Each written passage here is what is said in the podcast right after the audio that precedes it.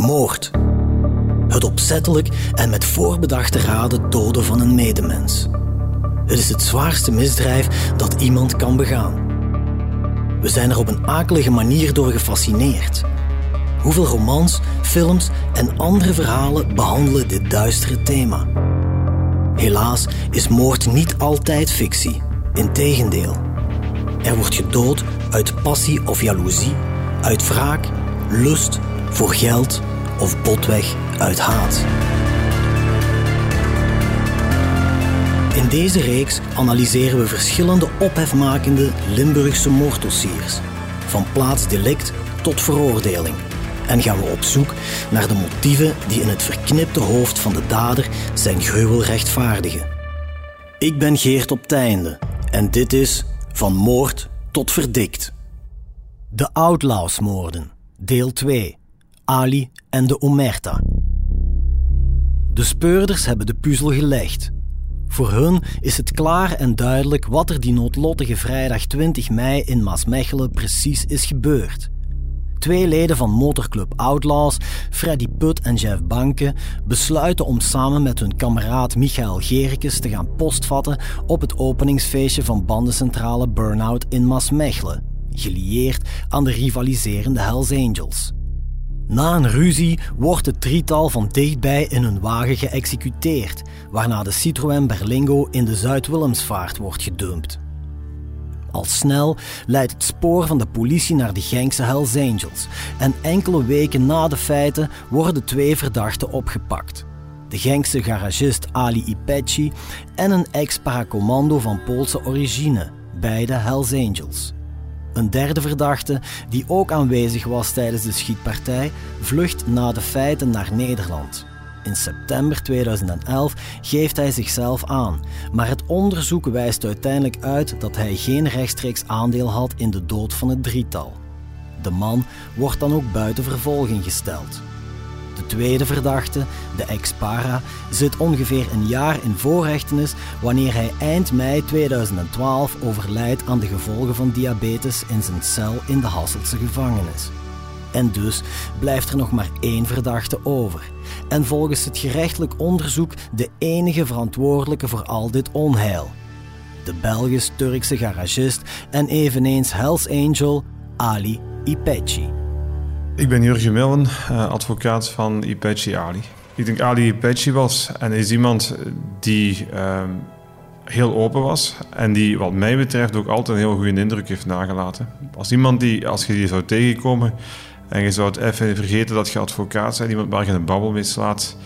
Eigenlijk iemand die heel vriendelijk was, iemand waarvan je zegt van kijk, dat is een goed karakter. Was een heel sociaal iemand en is ook een heel sociaal iemand. Ehm, als men dan keek naar de feiten, dan zei men van kijk, goed, uh, hoe kan het dat men hem aan die feiten linkt? Het is ondertussen tien jaar geleden, maar ik kan dat gesprek nog vrij goed herinneren. Um, ik denk dat hij op dat moment vooral heel erg, uh, laten we zeggen, verwacht was. In die zin dat natuurlijk hij was gearresteerd, had dat nooit meegemaakt. En zoals iedereen stelt je 101 vragen wat er gaat gebeuren en ook wat er met uw omgeving gebeurt, met uw familie enzovoort. Dus eigenlijk ja, een doorsnee reactie van iemand die uh, nooit eerder was opgepakt. Voor Jurgen Mille, de advocaat van Ipecci, is het van meet af aan duidelijk. Zijn cliënt heeft misschien wel een aandeel in de hele zaak, maar met de schietpartij zelf heeft hij niets te maken. Hij heeft altijd verklaard en gezegd: Ik heb met het schieten zelf niets te maken. Het enige wat ik gedaan heb, en waarvan hij ook gezegd heeft dat is mijn verantwoordelijkheid, is: Ik heb inderdaad op een bepaald moment de beslissing genomen om met die wagen weg te rijden en die naar het kanaal te rijden, met de bedoeling om die wagen naar het kanaal te rijden.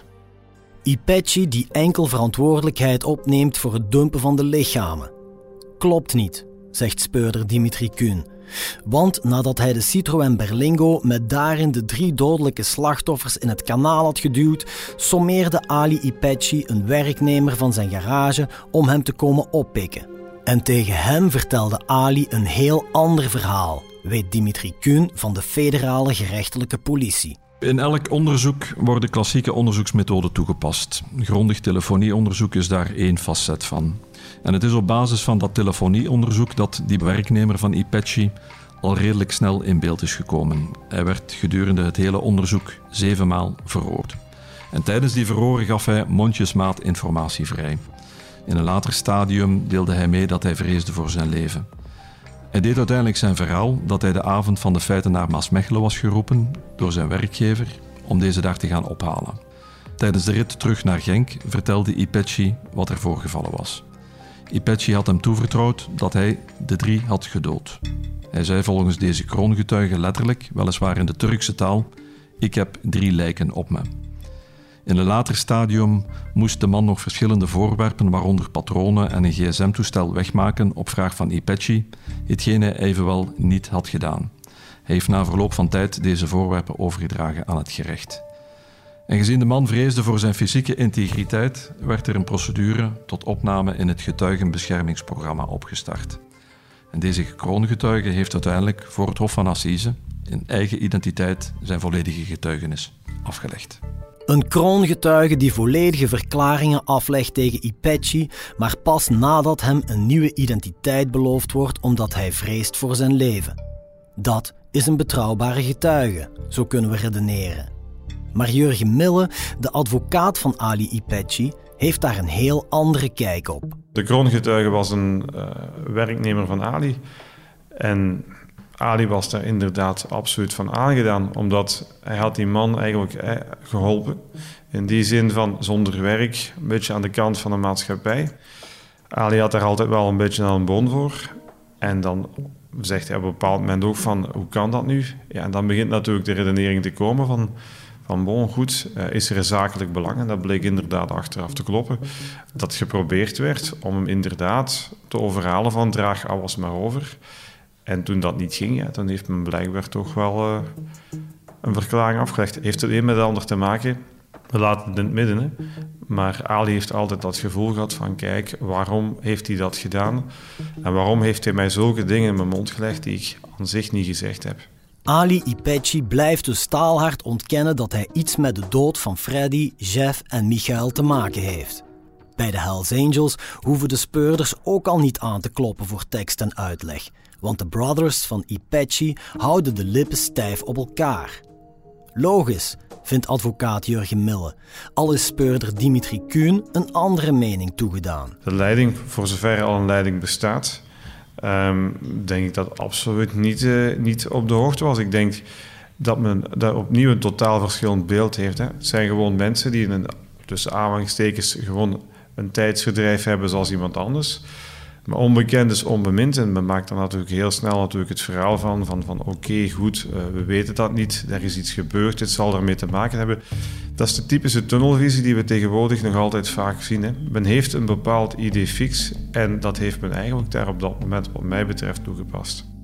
Ik denk op de hoogte nadien alleszins. Uh, wat stelden we vast? We stelden vast dat Ipechi Ali uh, van Hangaround in feite full member uh, kort daarna gepromoveerd werd.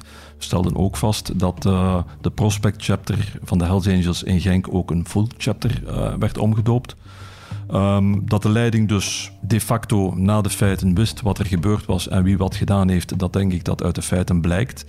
Um, dat men op voorhand een uh, go zou gegeven hebben voor de feiten zou mij straf lijken. Trouwens, het is uh, een feit van doodslag ook gekwalificeerd geworden. Dus er is geen sprake geweest van voorbedachtheid of voorafgaand overleg. Ipechi was amper twee maanden lid van de Hells Angels. Maar toch promoveerde hij kort na de feiten al meteen van hangaround naar full member. Van beginneling tot volwaardig lid dus. Een traject dat volgens specialist motorbendes Cedric Stuik in normale omstandigheden veel langer duurt. Wat gelijkaardig is bij elke motorclub, dat is het toetredingspatroon. We gaan niet zomaar bij een club komen, waarbij men dus vooral kijkt naar um, of selecteert van wie dat bij de club kan komen. Heel belangrijk daarvoor is er is maar één ding, één iets wat bestaat en dat is de club. Alle andere rest bestaat niet meer. En dus men moet personen hebben die zijn hele leven zullen toewijden aan de club. Dus de selectie die men dan ook doet, is dat men eerst een hangaround is. Men hangt een beetje rond de club. Men leeft, kan alles naar een aantal feestjes komen. Men krijgt een aantal dingen die men moet doen voor de club. En dan kan men, als men dat tot een goed einde brengt in het voordeel van de club, dan kan men een prospect worden.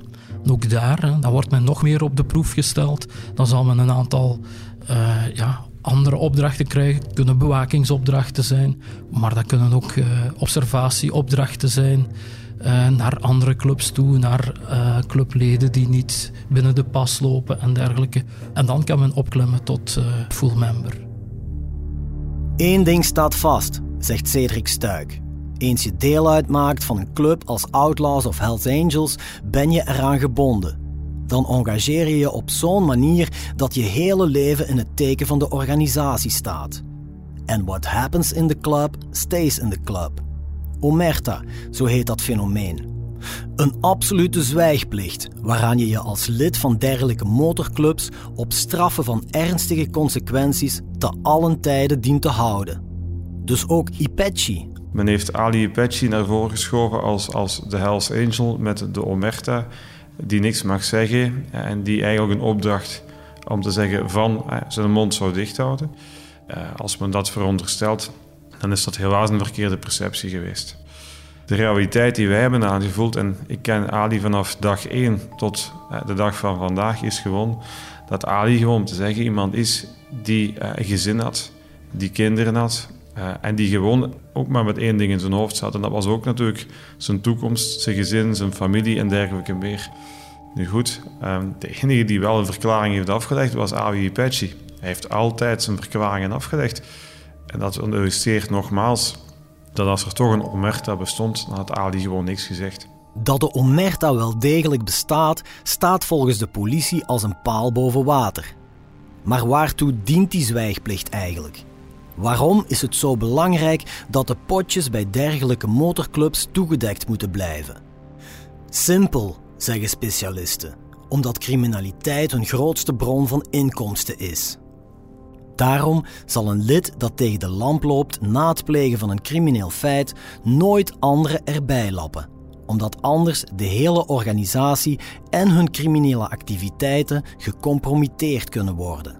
Dat vertelt Cedric Stuik van Parket Limburg. In 2017 eh, is er een onderzoek geweest hier bij de federale politie, CSD, de steundienst, waarbij men dan heeft gekeken van eh, al de gekende, hè, zoals ik daar straks al zei, 500 gekend nu, toen op dat ogenblik 410 gekende leden van de criminele motorclubs. Die heeft men dan eens, eens, vergeleken met ja, waarvoor zijn die gekend? Welke zijn de feiten of, of waarvoor, wat, wat doet men? Um, eenzelfde oefening is gemaakt geworden in Nederland. Um, blijkt dat 60% in België en 70% in Nederland van de leden dat die een, een crimineel feit of gekend zijn voor één of meerdere criminele feiten. De criminele feiten waarvoor dat ze dan gekend zijn, zijn dan in hoofdorde drugfeiten, feiten van slagen en verwondingen en wapenfeiten. En daarnaast zijn er dan de, de inbreuken of de, de feiten die uh, gelinkt zijn met mensenhandel en uh, ja, een aantal diefstallen. Onderzoeken, zowel in de Verenigde Staten als in Nederland als hier bij ons, zijn er roerend over eens dat motorbendes die aangeduid worden als criminele motorbendes, dat het ook criminele organisaties zijn. Op dit ogenblik zijn er een vijfhonderdtal gekende leden van verschillende motorclubs in Limburg. Ik zeg nog altijd gekende leden. Er zijn ook niet gekende leden. Het gaat over criminele motorbendes, niet over motorclubs zoals men in, in her en der in Limburg ook wel terugvindt. En dat gaat dan om de Outlaws, de Hells Angels, de Satudara, uh, Bandidos, Blue Angels. En dan, ja, sedert kort dan ook uh, de No Surrender en de Black Jackets. Zeven motorbendes die in Limburg allemaal hun deel van de criminele koek willen, zegt Cedric Stuik. Dat kan niet anders dan vonken geven. En dat is nu precies wat er volgens hem in mei 2011 in Maasmechelen gebeurd is. Als we terugkijken naar 2011, de trigger daar uiteraard als territorialiteit. Hè. Dat is welke territorium bezetten wij en in welk territorium hebben wij het voor het zeggen. En dat gaat dan vooral richting criminele activiteiten, waar hebben we het voor het zeggen? Komt er een ander op het territorium, dan is dat een grote bedreiging. Een grote bedreiging voor de inkomsten van niet alleen de criminele motorbende, maar ook van elke crimineel die daarmee verbonden is. Dus dat is, dat is een bedreiging waarbij men dat niet over zich heen kan laten. Ehm, als we terugkijken naar 2011, wanneer dat het territorium van de outlaws, Maasmechelen, wanneer exact daar iemand die toch wel op dat ogenblik vrij hoog aangeschreven was in het Hells Angel milieu, daar een bandencentrale opent, dat is eigenlijk in het hart van uw territorium gaat dus iemand komen. En dat geeft natuurlijk de, heeft de, de vonken gegeven. November 2013. Het onderzoek naar de drievoudige doodslag is zo goed als afgerond. Van de oorspronkelijke drie verdachten is Ali Ipechi de enige die zich zal moeten verantwoorden voor assise, zegt speurder Dimitri Kuhn van de gerechtelijke politie. Ik denk dat het uh, onderzoek naar waarheidsvinding uh, gelopen is zoals het moest lopen. Uh, de feiten zijn de feiten.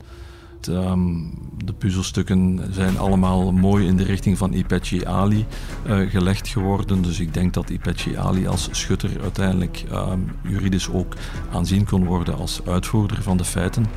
Dat de twee anderen betrokken waren uh, in de feiten in tweede lijn, maar alleszins niet in de doodslag zelf, is ook de reden dat ze niet uh, meer voor Assise zijn gedagvaard. Dus op dat vlak denk ik dat dat een, een logisch gevolg was. Danielle, de zus van slachtoffer Freddy Put, is blij met de doorverwijzing van Ipechi. Al blijft ze toch met een wrang gevoel achter, zo vertelt ze. Het feit uh, dat er maar één is doorverwezen naar Assise was voor mij uh, niet voldoende. Ik vond dat onvoldoende. Omdat er eigenlijk toch wel veel meer daarmee te maken hadden. Nee, dat, dat kon bijna niet. dat, was, dat ongelooflijk. Ik vond van niet. Ik vond dat er daar meer voor uh, moesten gestraft worden. Op moeilijke momenten als deze in de juridische procedure kunnen mensen zoals Daniel een beroep doen op slachtofferonthaal van de dienst justitiehuizen, die slachtoffers van misdrijven en nabestaanden bijstaat in de gerechtelijke mallenmolen. Ik ben uh, Karen Dekkers en ik ben ondertussen 24 jaar te werk gesteld voor de dienst justitiehuizen, maar dus 12 jaar in mijn functie bij slachtofferonthaal. Bij de dienst uh, Slachtofferontaal zijn wij dus uh, bezig met slachtoffers van allerlei misdrijven. Wij werken heel vaak samen met onze collega's van de slachtofferbejegening van politie en slachtofferhulp van de CAW's. Het verschil tussen onze dienst, dienst slachtofferonthaal, uh, is dat wij tussenkomen in de gerechtelijke procedure, terwijl de collega's van slachtofferhulp uh, bezig zijn met uh, het emotionele verwerken van de feiten om het leven terug op de rails te krijgen. Karen begeleidt de nabestaanden van de slachtoffers van de zogenaamde outlawsmoorden al sinds het prille begin. Ook tijdens het assiseproces, dat start op 7 januari 2015, staat zij de families met raad en daad bij. En dat is nodig, want zo'n proces waar alles tot in detail op tafel wordt gelegd, kan ontzettend slopend zijn voor de nabestaanden. Ik denk tijdens een assiseproces dat er vaak heel veel moeilijke momenten zijn. Gelukkig dat ondertussen doorheen de jaren mensen beter en beter voorbereid zijn op wat er gaat komen tijdens een assiseproces, omdat ze ook tussentijds inzage krijgen uh, in het kader van de wet Franchiment in het dossier als zij burgerlijke partij zijn, dat zij aanwezig mogen zijn uh, tijdens een, een reconstructie. Uh, waardoor dat zij natuurlijk al een stukje informatie krijgen over uh, de verklaringen van de verdachte, over eventuele uh, verwondingen. Maar dat neemt niet weg op het moment dat je op zo'n zitting zit en er foto's getoond worden of de verwondingen in detail besproken worden. Soms dat ze ook horen dat uh, hun dierbare nog een tijdje uh, de verwondingen overleefd heeft. Er zijn heel veel moeilijke momenten en 100% alle moeilijke momenten wegnemen, uh, dat kunnen we niet. Vandaar dat we er ook altijd bij blijven. En als het echt te moeilijk wordt, dat we met hen ook eventjes naar buiten gaan. Eventjes met de familie naar buiten gaan. Dat zal Karen tijdens het assiseproces van Ali Ipechi regelmatig moeten doen. Want dat het vier loodzware weken zullen worden, is een understatement dat kan tellen. Vooral omdat Ipechi in alle toonaarden blijft ontkennen. Of de man veroordeeld zal worden, welke straf hij dan zal krijgen en hoe hij op een bepaald moment iedereen met verstomming slaat, hoort u morgen in het derde en laatste deel van De Outlaws-moorden. U luisterde naar Van Moord tot Verdikt, een true crime reeks van HBVL Podcast. Samenstelling door Geert op Teinde, Nancy van den Broek, Filip Perges en coördinator Cato Poelmans. Montage en audioproductie door Len Melot en Glenn Legijn. Chef podcast is Geert Nies. Reageren? Dat kan via podcast@hetbelangvanlimburg.be. Ben je benieuwd naar meer nieuws en verhalen? Surf naar hbvl.be/voordelig en ontdek onze voordelige leesformules.